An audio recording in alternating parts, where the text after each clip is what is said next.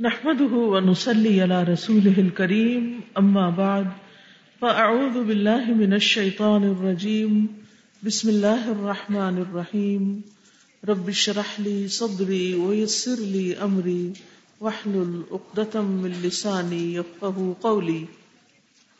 Page 23 سے، سبب القرب. قرب کا سبب یعنی قرب الہی کا ذریعہ. کیا چیز قرب الہی کا ذریعہ ہو سکتی ہے؟ نماز۔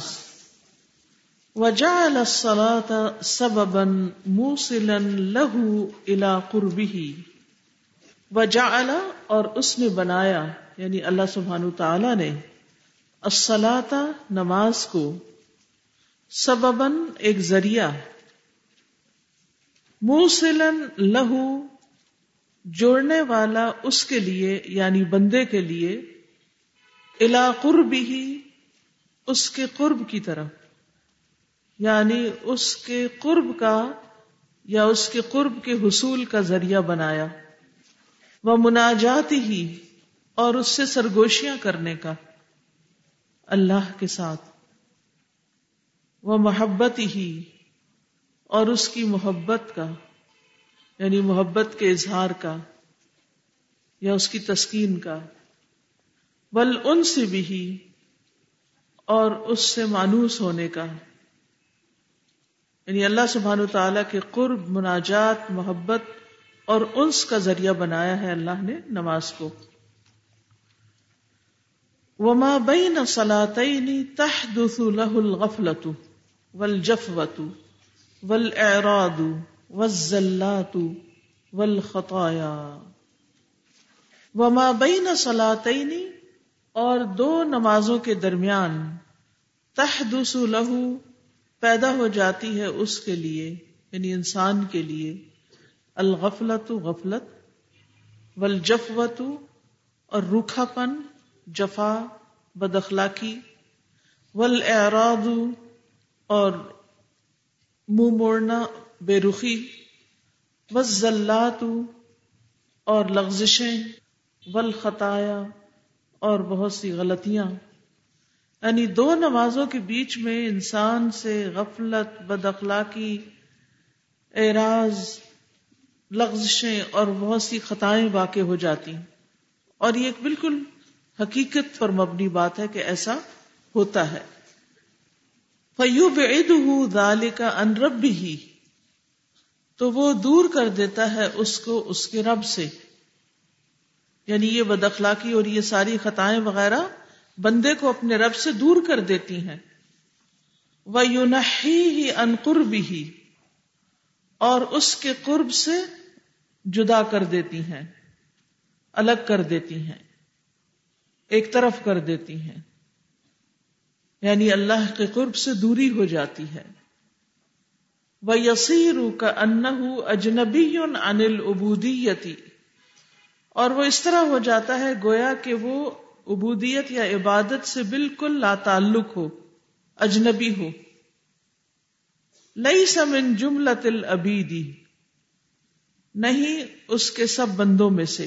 یعنی گویا وہ اس کے بندوں میں سے ہی نہیں، اتنی اجنبیت تک ہو جاتی۔ ہے اور خصوصاً خواتین کو جب کئی دن نماز نہیں پڑھنا ہوتی تو یہ کیفیت اور زیادہ تکلیف دہ ہو جاتی۔ ہے ربما القا بیدی الا اسر العدب اور بعض اوقات وہ اسے اپنے ہاتھوں سے دشمن کی قید میں اپنے آپ کو ڈال دیتا ہے۔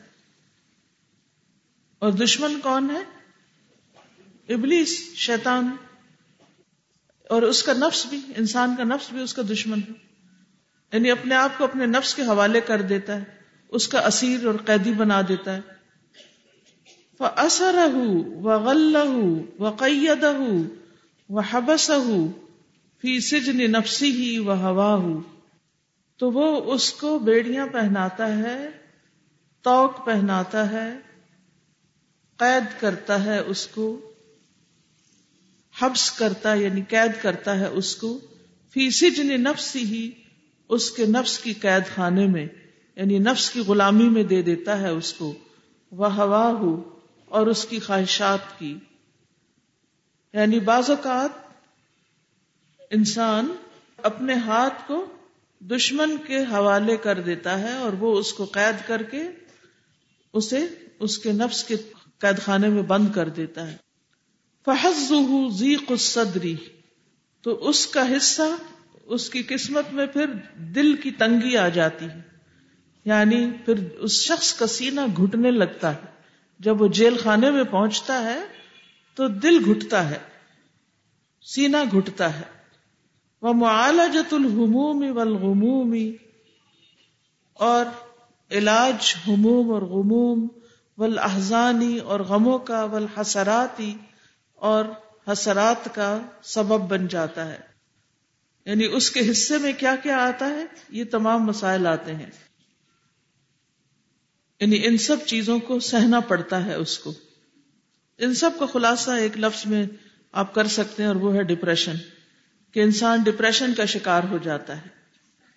ولا یدرس سبب فی ذالک اور وہ اس کا سبب بھی نہیں سمجھتا کہ مجھے یہ غم، یہ اداسی، یہ پریشانی، یہ ڈپریشن کیوں لاحق ہے۔ فخت رحمت رب الرحیم تو تقاضا کرتے ہیں رب رحیم کی رحمت۔ ان جعل له من ابودیته ابودیتا جامعتا مختلفت الاجزاء والحالات بحسب اختلاف الاحداث التي جاءت من العبد وبحسب شدت حاجته الى نصيبه من كل خير من اجزاء تلك العبودیتی تو اس کے رب رحیم کی رحمت تقاضا کرتی ہے کہ وہ اسے بنا لے یا اسے ڈال لے اپنی غلامی میں، اپنی عبادت کے ذریعے۔ ابودیتن یعنی نماز بندے کو شیطان یا دشمن کے قید خانے سے چھڑا کر اس کو اللہ کی غلامی میں دیتی ہے۔ ابودیتن جامع ایک جامع عبادت کے ذریعے مختلف الاجزائی، جس کے اجزاء مختلف ہیں۔ جیسے مختلف الاجزاء کیا ہے اس میں رکوع بھی ہے، قیام بھی ہے، سجدہ بھی ہے۔ ول حالات ہی اور حالتیں بھی۔ اجزاء اور حالات ایک طرح سے ایک ہی معنی میں استعمال ہوا ہے۔ کبھی قیام ہے، کبھی رکوع ہے، کبھی انسان فرض ادا کر رہا ہے، کبھی سنت، کبھی نفل۔ بحسب اختلاف الاحداثی واقعات کے اختلاف کے مطابق اللہ جاءت من الاب جو آتے ہیں بندے کی طرف سے یعنی بندے پر جو مختلف حالات پیش آتے ہیں، اس کے مطابق اللہ تعالیٰ نے اس کے لیے پھر یہ خاص قسم کی عبادت رکھی اور اس کے خاص خاص اجزاء رکھے۔ وہ بحسب شدت حاجتی اور اس کی حاجت یا ضرورت کی شدت کے مطابق الا نصیب ہی اس کے نصیب کو من کل خیر ہر خیر میں سے یعنی حصہ دیا من اجزائے تلکل ابودیتی اس عبادت کے اجزاء میں سے۔ یعنی انسان کے اوپر مختلف کیفیات وارد ہوتی رہتی۔ کبھی کوئی فوت ہو جاتا ہے، کبھی کوئی جدا ہو جاتا ہے، کبھی کوئی مال کا نقصان ہو جاتا ہے، کبھی انسان کو کوئی خوشی ملتی ہے، کبھی کسی کی طرف سے کوئی بدسلوکی کا سامنا کرنا پڑتا ہے۔ تو انسان کے ایک نماز سے دوسری نماز تک کے جو حالات ہوتے ہیں، ان میں مختلف کیفیات سے انسان گزرتا ہے۔ اسی لیے اللہ سبحانہ تعالیٰ نے نماز جیسی چیز بندے کو دی ہے، جس کے اندر مختلف سٹیپس ہیں، مختلف چیزیں پڑھنے کو ہیں، مختلف کام کرنے کو ہیں۔ تو کبھی کوئی علاج کسی مرض کو کام دیتا ہے، کبھی کوئی چیز کسی جگہ مرہم کا کام کرتی ہے۔ یعنی اس میں کیا حکمت ہے؟ ایک طرح سے حکمت بتائی جا رہی ہے کہ نماز کی حالتیں مختلف کیوں ہیں؟ کبھی کھڑے ہو رہے ہیں، کبھی بیٹھ رہے ہیں، کبھی رکو میں ہیں، کبھی سجدے میں ہیں۔ یہ حالتیں کیوں مختلف بنائی گئی؟ مختلف الاجزاء کیوں ہیں یہ سب؟ ہاں؟ اس کی وجہ یہ ہے کہ انسان کے اوپر حالتیں مختلف آتی ہیں۔ یہ بالکل ایسے جیسے دوسرے لفظوں میں آپ یوں کہیے کہ جیسے مختلف بیماریاں ہوتی ہیں، ان کے علاج کے لیے مختلف دوائیاں ہوتی ہیں۔ تو نماز کی مختلف حالتیں ہمارے جسم کی یا ہماری روح کے اوپر آنے والی مختلف حالتوں کا علاج ہے۔ ٹھیک ہے؟ اور جہاں جہاں جو خیر ہمارے لیے مناسب ہوتی ہے، وہ خیر ہمیں پہنچ جاتی ہے۔ تو بنیادی طور پر خلاصہ یہ ہے کہ نماز جو ہے وہ اللہ تعالی کے قرب کا ذریعہ ہے۔ یہ دنیا اور اس کے کام اور انسان کے اندر پائی جانے والی مختلف کیفیات جو ہیں، وہ اس قرب میں خلل پیدا کرتی۔ یعنی بندہ فطرتن کیا چاہتا ہے کہ اپنے رب کے قریب ہو؟ عبادت کی ضرورت اس کے اندر رکھ دی گئی ہے۔ وہ اللہ کے قریب ترین ہونا چاہتا ہے۔ لیکن پھر کیا ہوتا ہے؟ کبھی دنیا کی ہرس آڑے آ جاتی ہے۔ کبھی دنیا کا ہم و غم ہمیں کھانے لگتا ہے۔ نبی صلی اللہ علیہ وسلم نے فرمایا، قیامت قریب آ چکی ہے۔ لوگوں میں دنیا کی ہرس بڑھے گی اور اللہ سے دوری میں اضافہ ہوگا۔ تو آپ دیکھیے کہ یہ ہرس جو ہے دنیا کی دنیا کی لالچ اور دنیا کی محبت یہ کیا کرتی ہے؟ انسان کو اللہ سے دور کر دیتی ہے۔ پھر اسی طرح دنیا کا ہم و غم رسول اللہ صلی اللہ علیہ وسلم نے فرمایا، جس شخص کا مقصد اور پریشانی غم دنیا ہو اور وہ دنیا کا ہی ہو کر رہ جائے اور وہ اسی کی نیت کرتا ہو، تو اللہ اس کی آنکھوں کے سامنے اس کا فقر و فاقہ کر دیتے ہیں اور اس پر اس کے معاملات بکھیر دیتے ہیں اور اس کو اس سے اتنا ہی ملتا ہے جو اس کے لیے لکھ دیا گیا ہے۔ اور جس شخص کا مقصد اور ہرس آخرت ہو، وہی اس کا ہدف بن جائے اور وہ اسی کی نیت کرتا ہو۔ تو اللہ عز و جل اس کے دل میں غنا ڈال دیتے ہیں اور اس کے معاملات کو یکجا کر دیتے ہیں اور اس کو اپنی حاجتوں کے لیے بھاگنا نہیں پڑتا۔ دنیا اس کے پاس ذلیل ہو کر آتی ہے۔ تو کیا چیز قرب کا ذریعہ بنی اور کیا چیز دوری کا ذریعہ بنی؟ دنیا کا ہم و غم انسان کو اللہ سے دور کر دیتا ہے اور اس کے برعکس آخرت کا ہم و غم اور عبادت انسان کو اللہ کے قریب کر دیتی ہے۔ پھر اسی طرح یہ ہے کہ خواہش پرستی، ہر وہ کام کرنا جس کے لیے بس انسان کے اندر خواہش ہو۔ سورت سعد میں اللہ تعالیٰ فرماتے ہیں، ولا تتبع الهوى فيضلك عن سبيل الله اور خواہش نفس کی پیروی نہ کرنا۔ ورنہ یہ بات تمہیں اللہ کی راہ سے بہکا دے گی۔ تو خواہش نفس جو ہے، یہ انسان کو اللہ سے دور کر دیتی ہے۔ سورت الجافیہ میں اللہ تعالیٰ فرماتے ہیں افر من اتخذ الهه هواه وأضله الله على علم وختم على سمعه وقلبه وجعل على بصره غشاوة بھلا آپ نے اس شخص کے حال پر بھی غور کیا؟ جس نے اپنی خواہش نفس کو اپنا الہ بنا رکھا ہے یعنی جس کی خواہشات نفس، اس کا الہ ہے، اور اللہ نے علم کے باوجود اس کو گمراہ کر دیا۔ علم کے باوجود یعنی دین کا علم ہے، لیکن پھر بھی گمراہ ہے۔ کیوں؟ وجہ کیا ہے؟ وجہ ہے خواہش پرستی، خواہشات نفس کے پیچھے چلنا۔ اور اس کے کان اور دل پر مہر لگا دی۔ اور اس کی آنکھ پر پردہ ڈال دیا ہے۔ تو یہ دو نمازوں کے بیچ میں یہ سب کچھ ہو رہا ہوتا ہے۔ پھر ضرورت ہوتی ہے کہ ہم اللہ کے حضور حاضر ہوں اور اس دوری کو قرب میں بدل لیں۔ تو اللہ کے قریب آنے کے اسباب کیا ہیں پھر؟ نبی صلی اللہ علیہ وسلم نے فرمایا، اللہ تعالیٰ فرماتا ہے، اے ابن آدم، تو میری طرف کھڑا ہو، میں تیری طرف چل کر آؤں گا۔ اور نماز میں بھی ہم کیا کرتے ہیں؟ اللہ کی طرف کھڑے ہوتے ہیں۔ اور تو میری طرف چل کر آ، میں تیری طرف دوڑ کر آؤں گا۔ آپ بعض اوقات کہیں کسی میدان میں ریس نہیں لگاتے یا کہیں اور نہیں بھاگ رہے ہوتے۔ جہاں آپ بیٹھ کے کام کر رہے ہیں، آزان کی آواز سن کر وہاں سے لے کے جو مسلح تک آپ کا جانا ہے، جائے نماز تک آپ کا جانا ہے، یہ بھی اللہ کی طرف قدم بڑھانا ہے۔ اور اس سے بڑھ کر کیا چیز انسان کو اللہ سبحان تعالیٰ کا قرب نصیب کر سکتی ہے۔ پھر اسی طرح اللہ کی رضا کے کام کرنا، اس سے اللہ کا قرب ملتا ہے۔ وہ مننا سی نفس مردات اللہ واللہ رعوف بالعباد۔ اور لوگوں میں سے بعض وہ ہے جو اللہ کی رضامندی تلاش کرنے کے لیے مردات اللہ اپنی جان بیچ دیتا ہے۔ اور اللہ بندوں پر بے حد نرمی کرنے والا ہے۔ یعنی اس کو اپنی جان کی بھی پرواہ نہیں ہوتی۔ اور جو شخص اللہ کی رضا تلاش کرتا ہے، نبی صلی اللہ علیہ وسلم نے فرمایا، انسان اللہ کی رضا حاصل کرتا ہے اور اس میں مسلسل لگا رہتا ہے۔ تو اللہ عز و جل جبریل سے فرماتا ہے کہ بے شک میرا فلاں بندہ میری رضا کی تلاش میں ہے۔ آگاہ رہو کہ بے شک اس پر میری رحمت ہے۔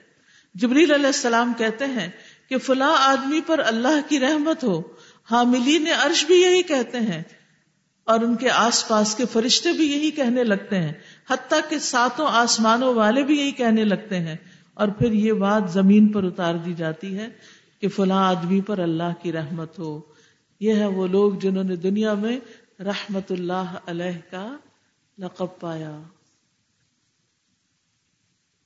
کس کے لیے ہمارے دل سے یہ دعا نکلتی ہے کہ اس پر اللہ کی رحمتیں، اللہ اس پر اپنی رحمتیں نازل کرے۔ جو بندہ خالص اللہ کی رضا کے لیے اللہ کی عبادت اور بندوں کی خدمت کرے۔ اللہ تعالی خود بخود بندوں کے دل میں اس کی محبت ڈال دیتے ہیں اور ان کے دل سے اس کے لیے دعائیں نکلنے لگتی ہیں۔ پھر کہنا نہیں پڑتا، کسی سے وعدہ نہیں لینا پڑتا کہ آپ میرے لیے ضرور دعا کریں گے۔ اللہ تعالیٰ انسان کو بندوں سے بے نیاز کر دیتا ہے۔ اب دیکھیے نا، دو فوکس ہیں۔ ایک یہ ہے کہ ہمارا چہرہ اللہ کی طرف ہو، اور ایک یہ ہے کہ ہم بندوں کے چہرے کی طرف متوجہ ہوں اور بندوں کے چہرے اپنی طرف متوجہ کریں۔ بہت بڑا فرق ہے نا۔ ایک وہ چاہتا ہے کہ وہ اللہ کی طرف متوجہ اور اللہ سبحانہ تعالیٰ اس کی طرف متوجہ ہو اور ایک ہے جو چاہتا ہے کہ بندے میری طرف متوجہ ہوں اور وہ بندوں کی طرف ہی متوجہ رہتا ہے۔ تو دونوں کاموں کا انجام مختلف ہے نا پھر۔ جو بندوں کے پیچھے بھاگتا ہے، پھر بندوں کی مرضی کے وہ اس کی طرف آئے یا نہ آئے لیکن جو اللہ کی رضا کے پیچھے بھاگتا ہے، پھر آسمان والے کیا اور زمین والے کیا اس بندے کے پیچھے بھاگتے ہیں اور اس کے لیے دعائیں کرتے ہیں۔ پھر اسی طرح اللہ کا ذکر کرنا قرب کا ذریعہ بنتا ہے۔ نبی صلی اللہ علیہ وسلم نے فرمایا، اللہ تعالیٰ فرماتا ہے، میں اپنے بندے کے گمان کے ساتھ ہوں، جو میرے متعلق وہ رکھتا ہے، اور میں اس کے ساتھ ہوں جب وہ مجھے یاد کرے۔ اگر وہ مجھے اپنے دل میں یاد کرے، تو میں اس کو اپنے دل میں یاد کرتا ہوں۔ اور اگر وہ مجھے جماعت میں یاد کرے، تو میں بھی اسے اس سے بہتر جماعت میں یاد کرتا ہوں۔ یہ ہے اللہ کا قرب پانے کا ذریعہ۔ پھر رات کے آخری حصے میں اللہ کی عبادت کرنا۔ رسول اللہ صلی اللہ علیہ وسلم نے فرمایا کہ رات کے آخری حصے میں بندہ اپنے رب کے بہت زیادہ قریب ہوتا ہے۔ اگر تم اس وقت اللہ کا ذکر کرنے والوں میں سے ہو سکو تو ایسا کر لیا کرو۔ بہترین صورت تو یہ کہ انسان اپنے بستر سے اٹھے اور اللہ کی عبادت کرے۔ لیکن اگر ویسے بھی آنکھ کھل جائے تو معلوم ہے نا کہ کیا کرنا ہوتا ہے۔ ایک دعا ہے۔ کون سی؟ لا الہ الا اللہ وحدہ لا شریک لہ لہ الملک و لہ الحمد وہو علا کل شیء قدیر۔ الحمد للہ و سبحان اللہ ولا الہ الا اللہ واللہ اکبر۔ ولا حول ولا قوت الا باللہ۔ اللہم اغفر لی۔ یا پھر انسان کوئی اور دعا مانگے۔ تو اس کو یاد کر لیں، مختصر سی تو ہے۔ یہ اللہ سبحان و تعالیٰ کا بہترین ذکر ہے رات کو آنکھ کھلنے پر۔ اور پھر اس کے پڑھنے کے بعد انسان جو دعا کرتا ہے، وہ دعا قبول ہو جاتی ہے۔ اللہ مغفر لی کہتا ہے تو اس کی بخشش ہوتی ہے۔ نماز پڑھتا ہے تو وہ نماز قبول ہو جاتی ہے۔ تو رات کا پچھلا پہر جو ہے، خصوصاً وہ اللہ کا قرب حاصل کرنے کا بہترین ذریعہ ہے۔ پھر اسی طرح دنیا سے بے رغبت ہونا، دنیا کی لالچ کا نہ ہونا۔ ابو العباس سہل بن سعد سعیدی کہتے ہیں کہ ایک آدمی نے نبی صلی اللہ علیہ وسلم کی خدمت میں حاضر ہو کر عرض کیا، اے اللہ کے رسول مجھے ایسا عمل بتائیے کہ جب میں وہ کروں تو اللہ مجھ سے محبت کرے اور لوگ مجھ سے محبت کریں۔ یہی تو اکثر لوگوں کی تمنا ہوتی ہے نا۔ بندے بھی محبت کرے اللہ بھی محبت کرے۔ اور رونا دھونا کس چیز کا لگا رہتا ہے؟ اس کا نہیں ہوتا کہ اللہ ہم سے محبت کرتا ہے کہ نہیں کرتا، اس کا ضرور ہوتا ہے۔ کہ میرے ماں باپ مجھ سے محبت نہیں کرتے، شوہر محبت نہیں کرتا، بہن بھائی نہیں کرتے، بچے نہیں کرتے۔ چلے، کسی سے شکوا نہیں بھی کرتے تو چپ کر کے روتے رہتے ہیں لوگوں کی بے وفائی پر، ان کی بے نیازی پر۔ ہے یا نہیں؟ اکثر لوگوں کا غم کیا ہے؟ یہی تو ہے۔ تو ایسے میں پھر کیا کرنا چاہیے؟ آپ نے فرمایا، دنیا سے بے رغبت ہو جاؤ۔ دنیا کی لالچ نہ رکھو۔ اللہ تم سے محبت کرے گا۔ اور جو لوگوں کے پاس ہے اس سے بے نیاز ہو جاؤ۔ یعنی لوگوں کے پاس جو کچھ ہے، اس پر توقع نہ رکھو۔ لوگ تم سے محبت کریں گے۔ یعنی جب آپ خالص ہو کے، بے لوس ہو کر، بغیر کسی لالچ کے لوگوں کے پاس جائیں گے، تو وہ جو آپ کی وائبز ہوں گی نا، وہ پہنچ جائیں گی ان کو۔ تو خود بخود ان کے دل میں آپ کی محبت پیدا ہوگی۔ لیکن جب آپ کسی غرض سے، کسی لالچ سے، کسی مقصد سے لوگوں کے پاس جاتے ہیں، تو لوگ بھی پیچھے ہٹنے لگتے ہیں کنارہ کشی کرنے لگتے ہیں۔ تو بہرحال یہ ساری کیفیات ہیں اور ان سب چیزوں میں سے سب سے بڑھ کر پانچ وقت کی نماز ہے جو انسان کو اللہ کا قربتا کرتی ہے۔ اور اس میں سے بھی سب سے زیادہ قریب بندہ اللہ سبحان و تعالی کے کب ہوتا ہے؟ سجدے میں ہوتا ہے۔ تو ان سجدوں پر شکر ادا کرنا چاہیے کہ اللہ نے توفیق دی اور انہیں محبت سے ادا کرنا چاہیے۔ دل لگا کے ادا کرنا چاہیے۔ صرف ٹھونگے نہیں مارنی چاہیے۔ کیونکہ اللہ کے قرب میں بس ایسا ہی قرب ٹکر لگائی اور واپس اٹھ گئے۔ یہ قرب چاہتے ہیں ہم بس۔ نہیں، ایسی لذت آئے سجدے میں کہ سر اٹھانے کو دل نہ کرے۔ آپ میں سے کوئی کچھ کہنا چاہے؟ سازا، مجھے نا اس کورس میں آج جیسے ہمارا تیسرا دن ہے۔ لٹرلی مجھے پہلی مرتبہ نماز نعمت محسوس ہو رہی ہے۔ فرض تو پتا ہے کہ فرض ہے اور ہم اس کو ایز اے فرض لیتے ہیں اس لیے ہم نے اس کو اپنے پر بوجھ بنا لیا۔ اس کو ہم نعمت محسوس نہیں کرتے اس لیے اس میں لذت نہیں ہے۔ اور میں یہ سوچ رہی تھی کہ اللہ سبحانہ تعالیٰ جانتے ہیں ہمیں تو اسی لیے میں راج میں پچاس نمازیں فرض کی تھی نا کہ کتنے گناہ کریں گے۔ اور پھر وہ اللہ سبحانہ تعالیٰ نے اس کو کمپریس کر کے پانچ میں کر دیا۔ وعلیکم السلام۔ میں سوچ رہی تھی کہ ہم خود ہی اپنے سب سے بڑے دشمن ہیں۔ ہم اپنے نفس کی پیروی کرتے ہیں۔ ڈپریشن انسان اپنی زندگی میں خود لے کر آتا ہے۔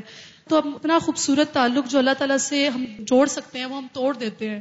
اور پھر ہمیں کیا کرنا چاہیے؟ کیونکہ آج کل ڈپریشن بہت زیادہ عام ہے۔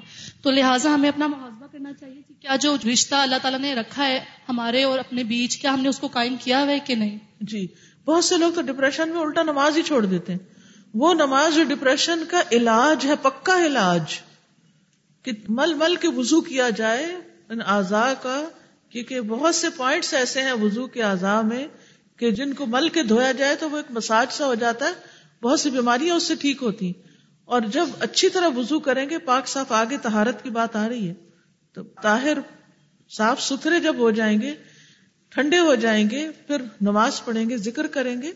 تو وہ کیفیت جو جلن کڑھن کی ہے اور پریشانی اور دکھ کی ہے وہ دور ہوگی۔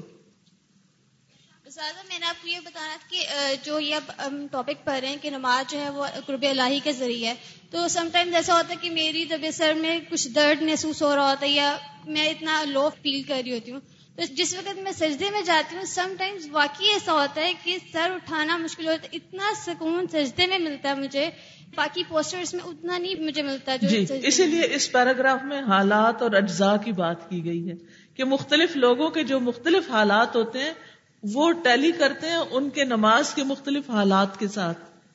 ٹھیک ہے؟ جی۔ جی یہ اتنی خوبصورت بات ہے اللہ تعالیٰ کا قرب حاصل کرنے کی کہ ہمیں اس میں اتنی زیادہ احتیاط کی ضرورت ہے کہ اپنی نماز کی صحیح طرح حفاظت کریں۔ کیونکہ آج صبح ہی میرے ہسبینڈ تلاوت کرتے ہیں نماز کے بعد تو ترجمہ بھی اونچا پڑھتے ہیں۔ تو اتفاق سے آیت آ گئی، ان صلاح تنہا عن الفحشائی والمنکر تو اس میں بھی نماز کی حفاظت کی بات تھی تو میں جب اس ٹائم یہ سوچ رہی تھی اور ابھی جو یہ آپ نے بتایا قرب کی بات ہے، تو بعض دفعہ جب ہم نماز پڑھے ہوتے ہیں، بہت چھوٹی سی بات ہے، لیکن حقیقت اگر دیکھا جائے تو وہ ہماری نماز کو ضائع کری ہوتی ہے۔ کہ جب ہم نماز پڑھنے کہیں جاتے ہیں تو وہ جوتے ریک میں رکھنے کی بجائے بیچ میں اتار دیتے ہیں۔ بجائے ہم نماز کو اللہ تعالیٰ کے قرب کا ذریعہ سمجھے وہ لوگوں کی تکلیف کا وہ باعث بن جاتا ہے۔ اور پھر جوتے ماشاء اللہ وہ ہمارے ایسے ہیں کہ اس پہ اسٹونس لگے ہوتے ہیں یا کوئی ایسی چیز ہوتی ہے جو دوسروں کے پاؤں میں چپ جاتی ہے۔ ہم تو بہت خوشو و خزو کے ساتھ اللہ سے دعا بھی مانگ رہے ہوتے ہیں لیکن ادھر کیا ہو رہا ہوتا ہے کہ ہمارے اپنے ہی اتاری اصل بات یہ ہے کہ جس شخص کا شعور بیدار ہو جائے وہ یہ کام نہیں کرتا۔ اور نماز میں جس کا شعور بیدار ہو جاتا ہے نا یعنی نماز جو ہے نا شعور بیدار کرنے کا ذریعہ ہے۔ یہ ہو نہیں سکتا کہ جو شخص نماز میں صحیح طور پر خوشبو کے ساتھ سجدے اور رکو کر رہا ہو، وہ اپنے جوتے الٹے اتار کے آئے۔